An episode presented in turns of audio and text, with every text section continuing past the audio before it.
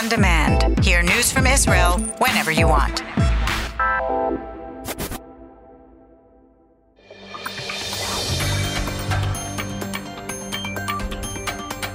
You are listening to the English language news of Kan, the Israeli Public Broadcasting Corporation.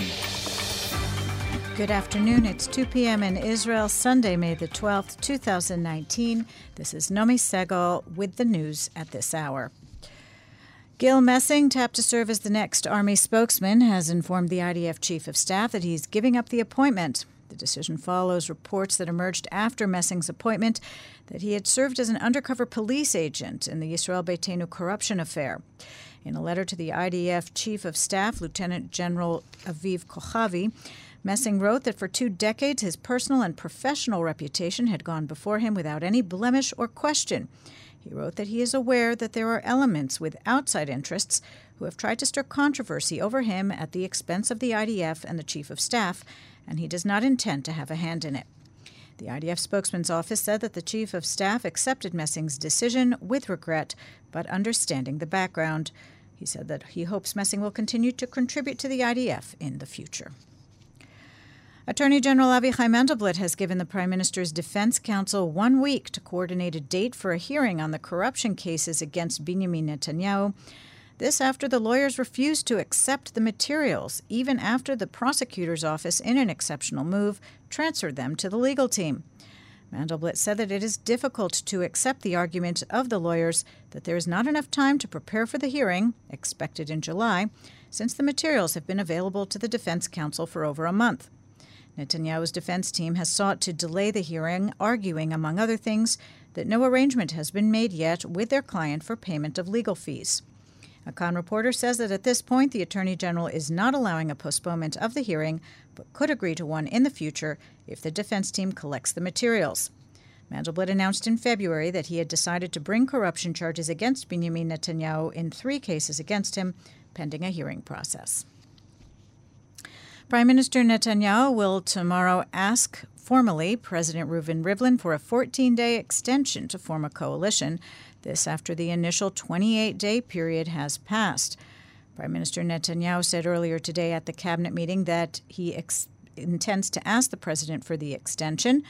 He said that not only is such an extension customary, it is also necessary in light of the scheduling constraints stemming from the many events of this time the intermediary days of Passover, Remembrance Days, Independence Day, and the security events regarding the Gaza Strip.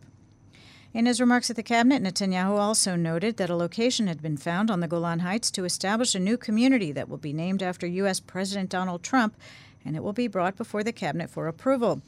Netanyahu had pledged to name a Golan community after Trump in appreciation of the American leader's recognition earlier this year of Israeli sovereignty over the territory that it captured from Syria in the 1967 war.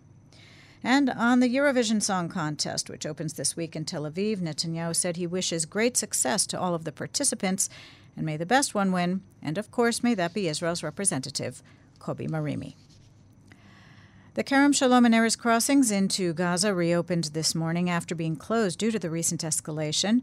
Meanwhile, sources in the defense establishment said that the level of alert and readiness continue, and Israel is prepared for any scenario in the south and in the north. This in light of the tensions between Iran and the United States amid Tehran's threat to resume high grade uranium enrichment in response to Washington's withdrawal from the 2015 nuclear deal.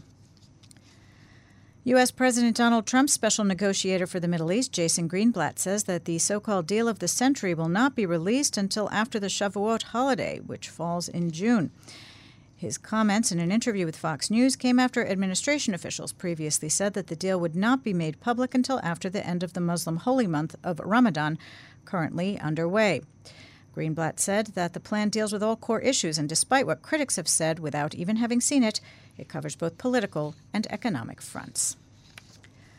Share prices on the Israeli pharmaceutical giant Teva plunged by more than 8% on the Tel Aviv stock market this morning. This follows Teva being named on Friday in an antitrust lawsuit brought by over 40 U.S. states alleging a price fixing conspiracy among drug manufacturers. And finally, Eurovision 2019 week in Israel officially kicks off this evening with the orange carpet and official opening ceremony at Habima Plaza in Tel Aviv, with the artists representing the 41 participating countries. The first semifinal is this Tuesday, the second semifinal on Thursday, and the grand final on Saturday night.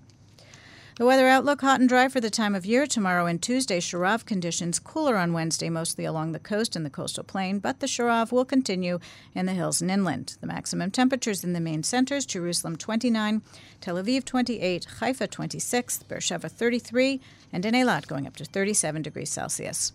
That's the news from Kan Reka, the Israeli Public Broadcasting Corporation. Join us at 8 p.m. Israel time for our one hour news program.